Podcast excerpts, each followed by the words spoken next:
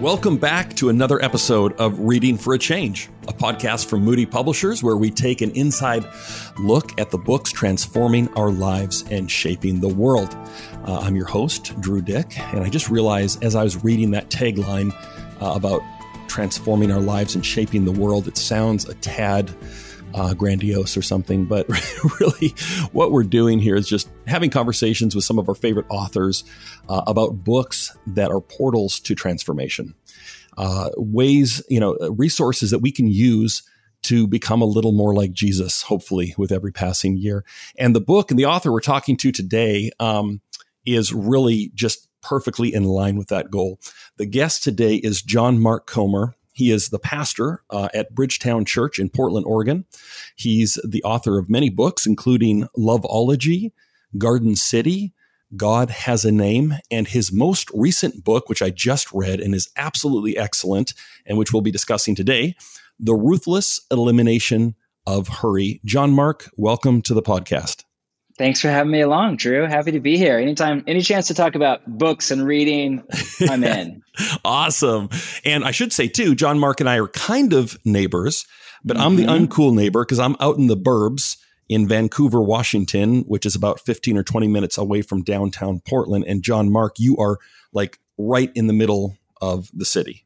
Yes, but we're close enough that we've had coffee in the flesh before. Yes. And someday you know? we'll do it again. I mean, on the other side of this pandemic in 13 years, we I will. Just, I, be, I, I, just believe that in faith. I, I'm, I'm believing with you, brother. I'm believing too. And I, I feel like I have to confess too. I'm sitting here at home drinking Starbucks coffee. Oh, I rebuke that, that spirit. I thought you might, because eh, eh, correct me if I'm wrong. You're kind of one of those snobby coffee guys, right? You're down yep, there at Heart I'm, or something. I'm and, sitting yeah. here. Yeah, Heart's my go-to. I'm sitting right now. I'm drinking Proud Mary, which is a, one of my favorite shops that's right by our church building. Okay. Okay. Well, hey, listen, man. I'm out in the burbs. I'm trying to fit in. Okay. That's okay, man.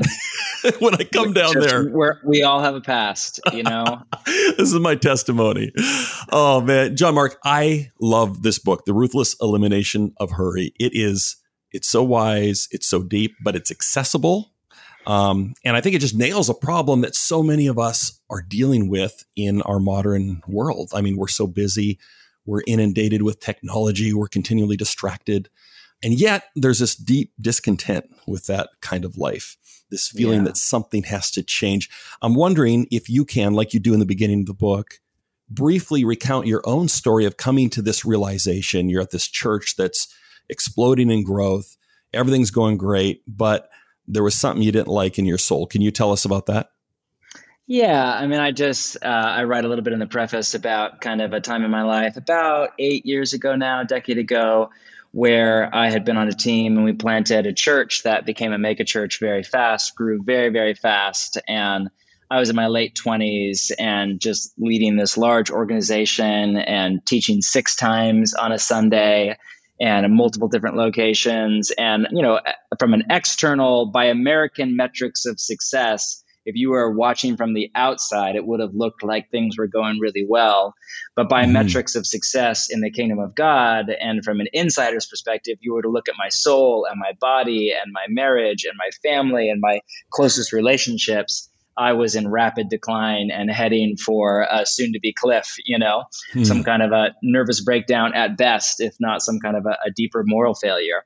And so, by the grace of God, I just had this kind of real epiphany, wake up moment I came across that saying of the philosopher Dallas Willard, who has really started to play a key role in my life and the way I think about church and discipleship to Jesus. And at one point, he said to a mentee of his, you know, that hurry is the great enemy of spiritual life in our day.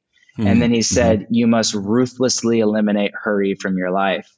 And it was just a weird, I kind of had a tuning fork. The best analogy I can think of is like, I don't know if you play music at all, Drew, or play guitar at any point, but like if you know what a tuning fork is, yeah, it's this little like metal instrument, you know, and you hit it and it's tuned to middle C or whatever. And if you're close, it's really interesting. It's like you feel a vibration in your bones and I don't understand the science of this. Like as as your bones literally come into contact with the reality that is middle C, and hmm. I think something about that when he said that, you know, part of my mind was like, hurry's the great enemy of spiritual life in our day. I mean, I live in this like hyper secular, hyper progressive city, as you know. We're on the front, you know, right now as we record this, we're on the front page of every international news organization in the world right. for the social unrest here. If you were to ask me, like, what's the greatest challenge, you know, to following Jesus in a city like Portland in an era like the mo- late modern world, you know, I don't know what I would have said prior to that, but hurry would not have even made my top 10 list, you know? Mm. But the longer I sit with Willard's thesis that the great challenge of our day and age is really hurry and all that kind of moniker is for, is a stand in for, the more I really come to a deep conviction that he was onto something.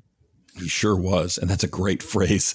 Um, and for those uh, people who are unfamiliar with Willard, uh, he he's well, he died relatively recently, uh, so he's this late um, philosopher slash sage who just was a brilliant guy. You, you probably want to start with like Re- renovation of the heart, uh, and that's where yes. the, the, title of the book comes from, uh, which I think is just great. You know, one line as I was reading that just stopped me in my tracks. I had to reread it because it was so good uh, was when you wrote, I think it's on page 23, hurry and love are incompatible. and yes. I kind of wanted to like push back against that. Like, well, no, I mean, come on. If you love something, you got to hurry and you got to do that. No, it's so true. And then the examples that you cited where you talked about looking at your own life and, and the moments in which you were maybe the least loving, especially towards your family, are when you're in a hurry and that resonated right. with me and it was it was convicting yeah as a dad as yes, a dad with know. three young kids and and this is the cruel irony uh, when i look back on my own life often our biggest like fights as a family at least pre-covid were when we were on our way to church and i'm trying to get these kids yeah out the door. And I'm like, listen, you little jerks, shut up, get in the van. We got to take you to church. Go worship Jesus now. you got to find out how much God yeah. loves you. Uh, well, Im- imagine imagine that exact same scenario, but you're going to preach at the church, and then just that is my life right there. See, yeah, I'm not uh, as bad because I can just sit in the back pew and kind of get I over know. my my thing and confess my sins, and you're up there preaching. So yeah, that that yes. definitely hit home. I think everyone can uh, relate to that. Here's one issue that I have though. Okay, so I think for me, busyness and and really being hurried all the time because of that makes me feel important. So if someone asked me how I was doing, hey Drew, what's going on these days? How, how's life? And I was just like, you know what? I'm kind of relaxed. Things are pretty slow. I'm just kind of kicking back. That would be tough for me because I'd feel like a loser, honestly. Yes. Right? Yes. Because so I, mm-hmm. my question, I guess, for you is how much of that factors into the problem of hurry, that it ties into our sense of identity and self worth to be so busy that we're in a hurry? Yes. Well, of course, there's not one answer for that because that is, that depends, you know, person to person. You know, you sure. could have somebody who has a really strong grounded in identity and they're not doing it, you know, because they're trying to accomplish and accumulate their way into a sense of self-worth and importance, but just because they have four children and a job right. and they're in the middle of COVID-19. Or you could have somebody who really is disordered in their heart. But I think for a lot of us, you know, hurry is a great kind of litmus test of what our heart actually is dependent on, what Thomas Keating called mm. our emotional pro- programs for happiness, you know, what Calvinists call our idols, what psychologists call our attachments, the things that we think we need to live a happy and safe life. And, you know, in a secular society where identity is performative, meaning mm-hmm. because identity is no longer handed to us by our gender or our role as a husband or father or mother or wife or daughter or son and uh, because we no longer have you know ethnic identities in the same way that people did in the past i'm not saying that's good or bad it just that's just a statement of fact i'm not moralizing that right. either way yeah. But because our identity is no longer handed to us from outside, and in fact, that's perceived as a form of oppression or repression, mm. because our identity is now self generated, like we decide who we want to be based on our internal psychological sense of self. Um, the, and then exert the, that over and against the world. Every Disney exactly. movie, right? and yeah. I'm sure there are ups, there there are great upsides to that, you know. Um, but the downside to that is your identity is performative and it's fragile and you need everybody around you to validate your identity. Hmm. And so you're only as good as your last business deal or your last sermon or your last Instagram post or your book sales or whatever because you have to perform your identity for the world. And that's the gift of you know the gospel of jesus. And you know paul's theology of identity in the new testament or the writer john's theology of identity in the new testament you are in christ. Your identity is not what you do or what you own or what other people think of you or how popular or successful you are or good looking you are or thin you are.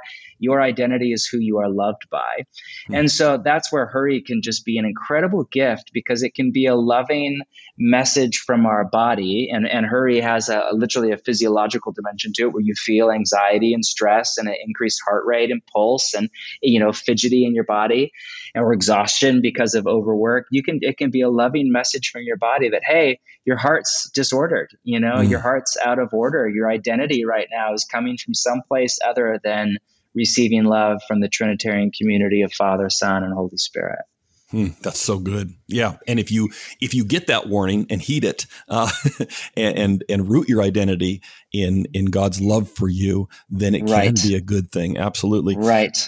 One thing I love that you you wrote about in the book is where you talked about as an analogy. Really, you talked about how we read these biographies of uh, great or successful people. And when we do, we often adapt practices or adopt mm-hmm. practices from their lives. It's like, okay, mm-hmm. this guy woke up at 5 a.m. I'm going to try that. Or they skip breakfast or they. Yeah, or you know, only ate apples or whatever. You know?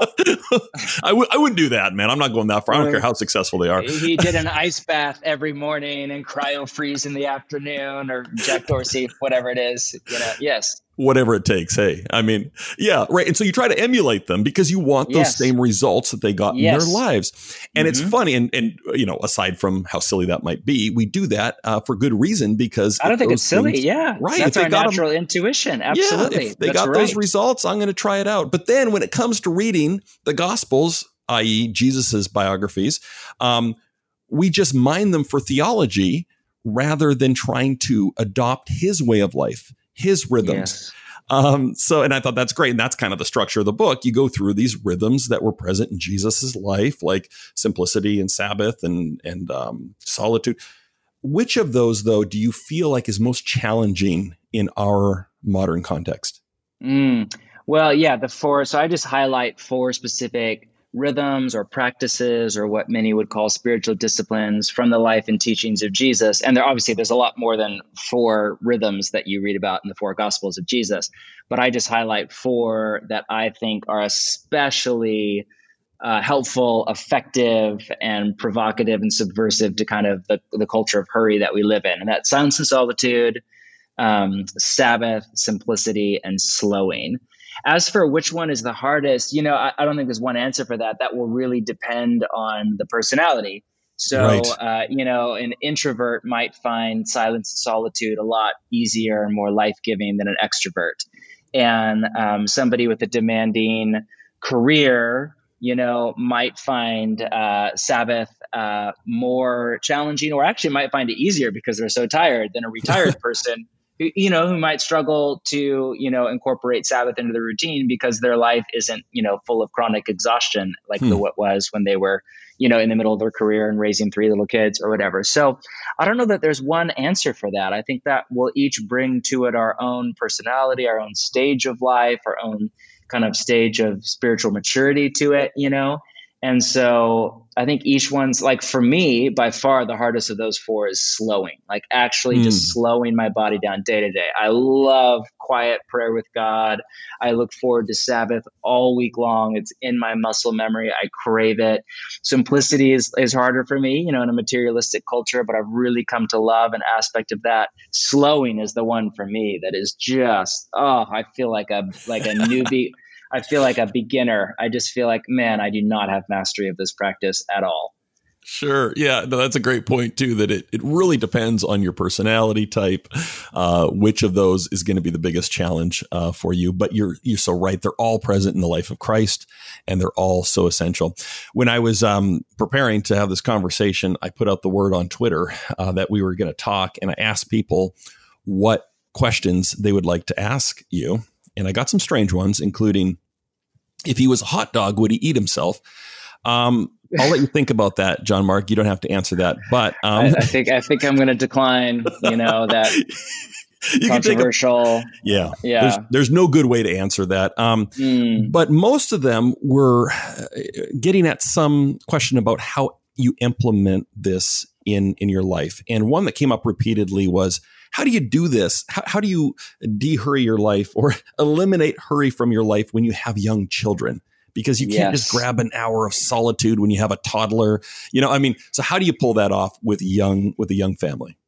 Yeah, well, that's a great question. And, you know, I think there are certain stages of life that are more difficult than others, although some of that is magical thinking. So, like the lie that young parents believe is that it gets easier oh, don't tell me that, man. I got little kids, and that's exactly what I'm believing, right? yeah, they, they think, oh, if we can just get through the little kid age. And then I'm right. like, yeah, which is followed by puberty. Do you have any idea what having adolescent children with hormones racing through their body is like? Oh, my goodness. You think it's hard now. So, that's not to add cynicism or exhaustion. No, it's if, true. If, yeah. If that and then you got teenagers, and yeah, there, yes, there are different challenges they, at every stage then they're in college and then you're worried about who they're going to marry and then and i was thinking so, so I'm, i think i'm smart enough to intuit hey you know and now my, my oldest son is is heading into high school this week. So like i'm smart enough to realize oh wow it doesn't get easier. If anything it's it's harder right. you know especially for the dad.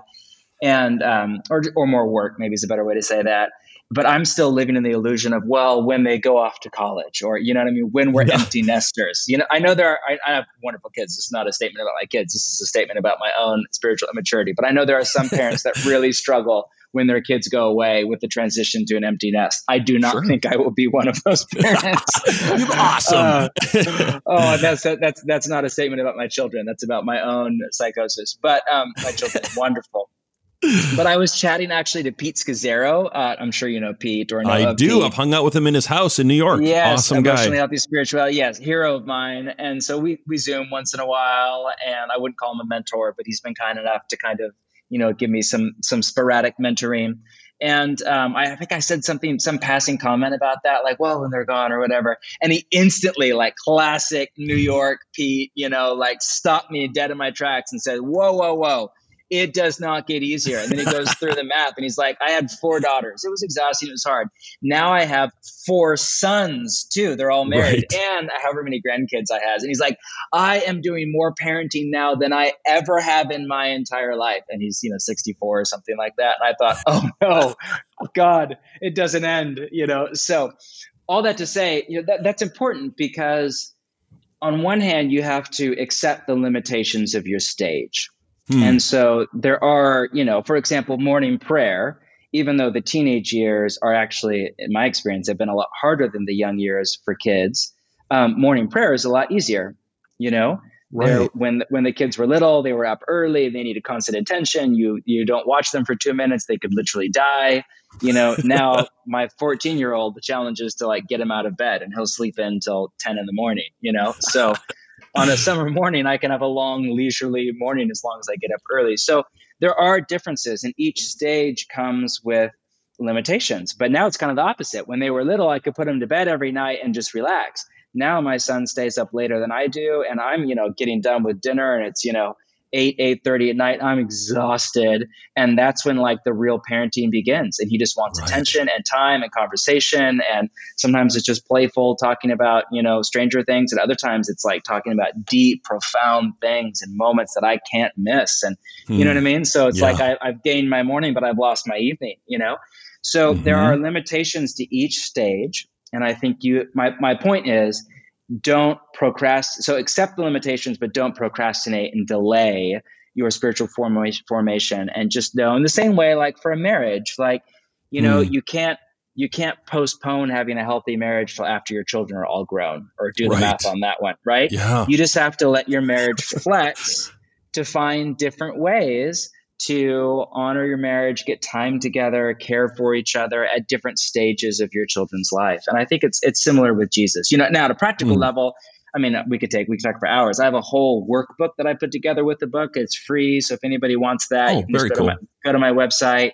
And there's an actual workbook that isn't like a fill in the blank discussion guide. It's like actual practices for each of those four practices. Here's a list of ideas, things, exercises you can do. It's all like crazy practical nuts and bolts. This is how you do it and you know and then sometimes it's just good to work things out based on stage of life you know? So for example when you have little kids you know i remember like on sabbath we we had little little hacks where we divide the day for years. We divide the day into thirds and a third of the day we spent together as a whole family doing fun stuff going to the park getting ice cream a third of the day um, my wife would spend alone or go out with a she's extroverted go out you know with her friends for tea or coffee and i would watch the kids and then a third of the day she would watch the kids and i would go off and be alone and read and do my introvert kind of stuff. Mm-hmm. and so so we did that. We divided it into thirds and then we had a special box of toys when the kids were little that were just for sabbath and it wasn't anything fancy but you know how kids are like they get a new toy it can be a spatula and you just got 45 minutes on the couch. Right. you know what i mean? Like you just you just bought yourself time to just breathe and so we had like a special Sabbath box of, you know, little toys and books and stuff like that that they looked forward to and special foods and things to make it really fun for the kids. And, you know, so they're just, you have to, you have to work it out. And again, this isn't biblical theology. This is just kind of wisdom and best hmm. practices. Mm-hmm. And, you know, obviously it will vary from family to family and personality to personality. Yeah, and yet it's so it's so important. And there is that uh, illusion or delusion, you could say, that my life's going to get okay. If I just get on the other side of this project, on the other side yes. of this life stage, on the other side of my kids being little or being teenagers or whatever it is, there's this. Then, um, yeah, yes. then, then I'm going to yes. spend some time with God. Then I'm going to carve uh, out space in my life for this. But you never I'm, get there. I'm 40 years old, and I just realized a few weeks ago that I spent my whole life saying, "Well, next year things will calm down a little bit," and then right and I'm realizing, wait, I'm 40. I think at some point next year is an illusion in my mind. It's not a reality. Life is all we ever have is right here and right now. So true. I'm 42. I can tell you, at least for the next two years, it's the same way. oh man, and yeah, we fall prey to that so often though because we do have young kids. You know, my almost nine year old, uh, he will come into our room at 6.30 often in the morning and be standing there very creepily like a horror movie. Uh, and i turn around and go oh you know and, and i'm just like oh i just can't wait till he's a teenager and he sleeps in. But like you're talking about it comes with other challenges oh and, yeah. yes. So then you can't go to bed at night because he's not home by curfew you're right you're, you're, sweating like, you're nervous is he dying or is he on cocaine or at youth group? I'm not sure. Hopefully the latter. Yes uh, yes. hilarious. Um so uh, this question, I mean, you, you, probably get this a lot because I think, well, first of all, when you write a book, people make a lot of jokes uh, about it. Um, I wrote a book about self control, and part of me regrets that because I'll order dessert or something, and people are like, "Dude, aren't you the self control guy? Like, what's going oh, on here?" The self control guy, yes. um, but when I word when I put the wise, yes, when I put out the word on uh, online about what questions people might have for you, um, uh, one of them uh, that came up a few times was what difference uh, in your own life uh, has researching this topic, writing about this topic made for you? Are you did it work? Are you less hurried now? Well, I mean, research is not going to actually slow down your body, you hmm. know, right? Um, so i mean the, the research the reading the writing and there's so much new you know from the social sciences and neuroscience out about this right now and obviously such a rich spiritual tradition of long standing writing about it. So it's just deepened my conviction you know, hmm. understanding mm. better the business model of Silicon Valley, the way the att- attention economy is designed, the way it's tied to politics and uh, the kind of culture wars and ethical debates. And, you know, that's definitely deepened all of my conviction once I've kind of gone down the rabbit trail and realized, oh, wow, like so much of the world I live in has literally been designed to hurry me, distract me, addict me, steal my attention, manipulate me, nudge my behavior into voting for a certain person, thinking a certain way, and thinking that it's, you know, authenticity and being true to myself, you know? Right. So I'm living in this whole architecture that's not designed to form me into a Sermon on the Mount kind of Matthew 5, 6, and 7, Jesus vision of human flourishing kind of life. Hmm. So, but information is not transformation. You can know all the stuff, you can read my book, and it will do diddly squat to change you. It has to tra- it has to go from your mind in literally with this one, literally into your muscle memory. You have to actually like at a neurobiological level reset your kind of default setting of the speed by which you in your body we're embodied creatures. This is christian theology genesis 1 right? We're embodied made from the dust. You know we're physical creature whole creatures we have to literally figure out how to slow our bodies down to align them with the pace of, we meaning most of us in the west that are over speed not all people but most of us you know? Right. So you know i mean following jesus is kind of like i remember a mentor of mine once said to me he's a golfer. I'm not a golfer. But uh, he said you know following jesus is kind of like golf he's like the challenge isn't to get it in your mind you know like with golf you can you know watch it on tv or watch a youtube video on how to swing or whatever. It doesn't take that long to get it into your mind. It's it's getting it into your muscle memory to where you literally don't even have to think about it. It just mm. comes out of you. And uh, while i'm not a golfer. I, I love i love that analogy you know and i think it's you can read a book on hurry and my manifesto for all the reasons why you should slow down and and the social science reasons for it and the biblical reasons for it. Now it's incompatible with love and you can't become a person like Jesus if you want. You know, you can read all that stuff.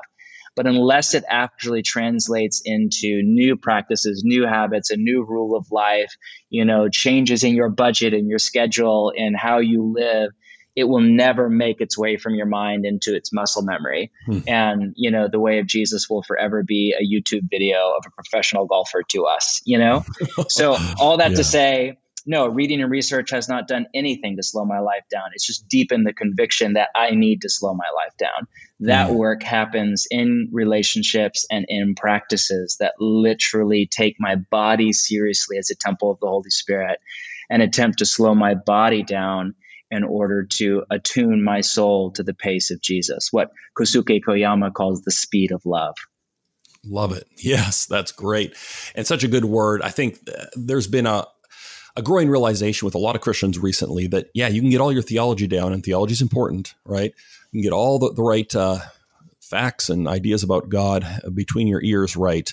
Uh, but if it doesn't translate into the way you live, into the patterns of your life, into your habits, um, to the point where living like Jesus is almost reflexive and intuitive for you, uh, then what does it matter? And, and I think right. of books like yours or Jamie Smith's "You Are What You Love." Oh, I love that book. Great yep. book that emphasizes this point. And I remember I, am reading this book and and he was making this point, and I'm kind of going, "No, come on, theology is where it's at." This, you know.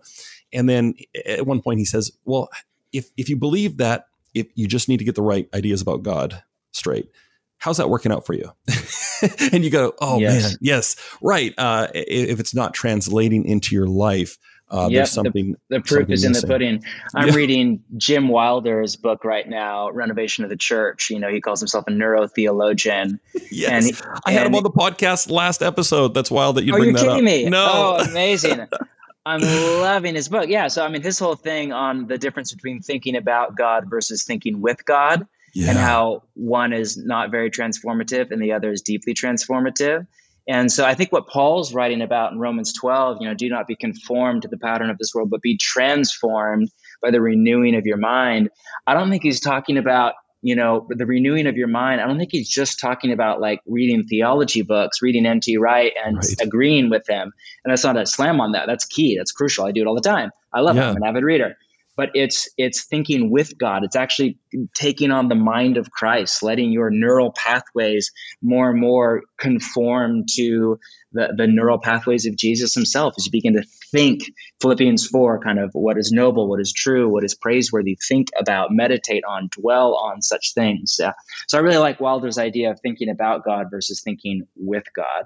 And that's what the spiritual disciplines do is they create space for us not just to think about God, but to think with God and his language to attach to God and love and let God transform us. So good. Yeah. And that's funny that you bring up Jim. Um, I kind of, uh, I saw that, the neurotheologian uh, title, and I was impressed and jealous and thought of adding that to my Twitter bio. even though even though it's a blatant lie in my case. Uh, uh, can I be but, like neuro pastor, or maybe just neurotic neurotic pastor? Yeah, that doesn't have the same ring. I am, I'm qualified for that for sure. Oh, that's awesome! What a great conversation, uh, listeners. I want to encourage, I want to implore you to go get this book, "The Ruthless Elimination of Hurry." It doesn't have a subtitle, right? Did you eliminate the subtitle? It does. It's just not oh, on the cover. Subtitles: How to how to yeah. stay emotionally healthy and spiritually alive in the chaos of the modern world. Perfect. And um, tell us the URL for your website. You mentioned that that you got some free resources there. Yeah, yeah. It's just my name, John Mark Comer, J O H N M A R K C O M E R dot com. It's all, all the stuff's on there. If you go to my website slash unhurry, um, it will it will give you all the good stuff. Awesome. Awesome. And before we go, uh, and I know we're running a little longer than usual, but um, this has just been such a fascinating conversation. I want to ask you uh, a couple questions about writing because uh, yes. that's kind of part of this podcast is we, yeah. we have a segment called the writing life. So here's, here's the deal I have, and this relates to the topic of your book. Um, I tell people I would have never finished a book if it weren't for a deadline, right? Yes. It's like, you know how this works. You sign the contract, you're all jacked up. Oh, this is fun. This is exciting. I feel like uh, I accomplished something. Of course, you haven't yet because you haven't written the thing. And right. then all of a sudden the panic sets in. You're like, oh no, I gotta, I gotta crank out a 200 page or whatever it is manuscript. Um, and for me, if it wasn't for that deadline rushing down at me, and often it's like with, you know, a month or two left that I really kick into high gear, that that I don't know if I'd ever even finish it. And I think a lot of projects are like that. Like you need that urgency, that that that kind of thing hanging over your head. And and maybe it's mm. just that I'm a panic junkie. So mm-hmm. I guess my question is, how can how can you be a writer um, or do anything really without that that pressure that forces you into that panic, where frankly you're hurrying? How can you kind of keep your peace and still be productive? I guess is the heart of my question. Yeah, I don't know. I mean, I, I think obviously that depends. There's less and less full time writers in the world, you know? Right. So um, yeah, most of us have full, a day job. Yep. Yeah. The, the, the full time writer answer to that is, you know, a daily quota. So what's the, mm. who's the novelist? I'm spacing on his name right now, who was asked, how many, how did you write so many books? And he said, I never wrote a book. I just wrote a page a day. And oh, once a year, I, once a year I had a book, you know? So it's mm-hmm. the Stephen King. If you read his, I don't. Uh, if you read his memoir, it's a beautiful oh, memoir on writing. Is yes. that the one? Yes. Yes. What a great yeah. book. So, you know, his whole thing, a thousand words a day, you know, I think he did seven days a week, which is not a long work day. I mean, he was yeah. done by one in the afternoon or whatever, and then he'd go walking and And he writes every mind. day, even Christmas. Yeah. Yep. Every single day, a thousand words. And a thousand words isn't, you know, that's, you know, that's not a lot. Right. So, um, so yeah, I think the full time writer is just a day. The answer is a daily quota. You know, for uh, the majority of us in the kind of new world that you know, writing's not our day job. Um, I don't know. I mean, how I can I don't really know how to do it. I can just tell you how I do it. Is yeah. I just schedule, schedule ahead of time. I block out long periods of time. So I don't do well. I'm jealous of kind of pastors and you know other type of people that can kind of squeeze it, you know two hours of writing in here at a coffee shop in the morning in between meetings or whatever. I'm a little jealous of that. I've never been that guy. I really mm. need kind of non-distracted blocked out time where i can really just think about nothing else. My phone is off. I'm you know m- maybe at a cabin or somewhere not distracted and i can just give myself writing is life-giving work for me. It's slow so i'll you know work a 12 hour day, but I'm not exhausted at the end of the day, you know? Mm. So I just do kind of blocks um, the way my remuneration works with the church. You know, I'm paid 10 months of the year by the church, and then two months of the year, I'm kind of on, on my own as a writer. Oh, so that's I'll cool. Just, yes, which works great for me. So I'll try to block out, like, if I can be gone for a month or you know my my next upcoming book i could only get three weeks off and the way that schedule was so i got three weeks and I did nothing else. I literally barely even checked my text messages for mm. three weeks. That's all I did was just sit down and uh, and write. And I was able to get a whole manuscript, you know, rough draft done in three weeks. You know, so now obviously it's different for me as a pastor because I have previous material from sermons. Yeah. So I'm not I'm not starting from scratch. Um, so that that part of the process for me is shorter. But uh, you know, that's kind of how I do it. Is I just block out long little chunks of time. That's great. And I think obviously everyone's schedule is different, like you said.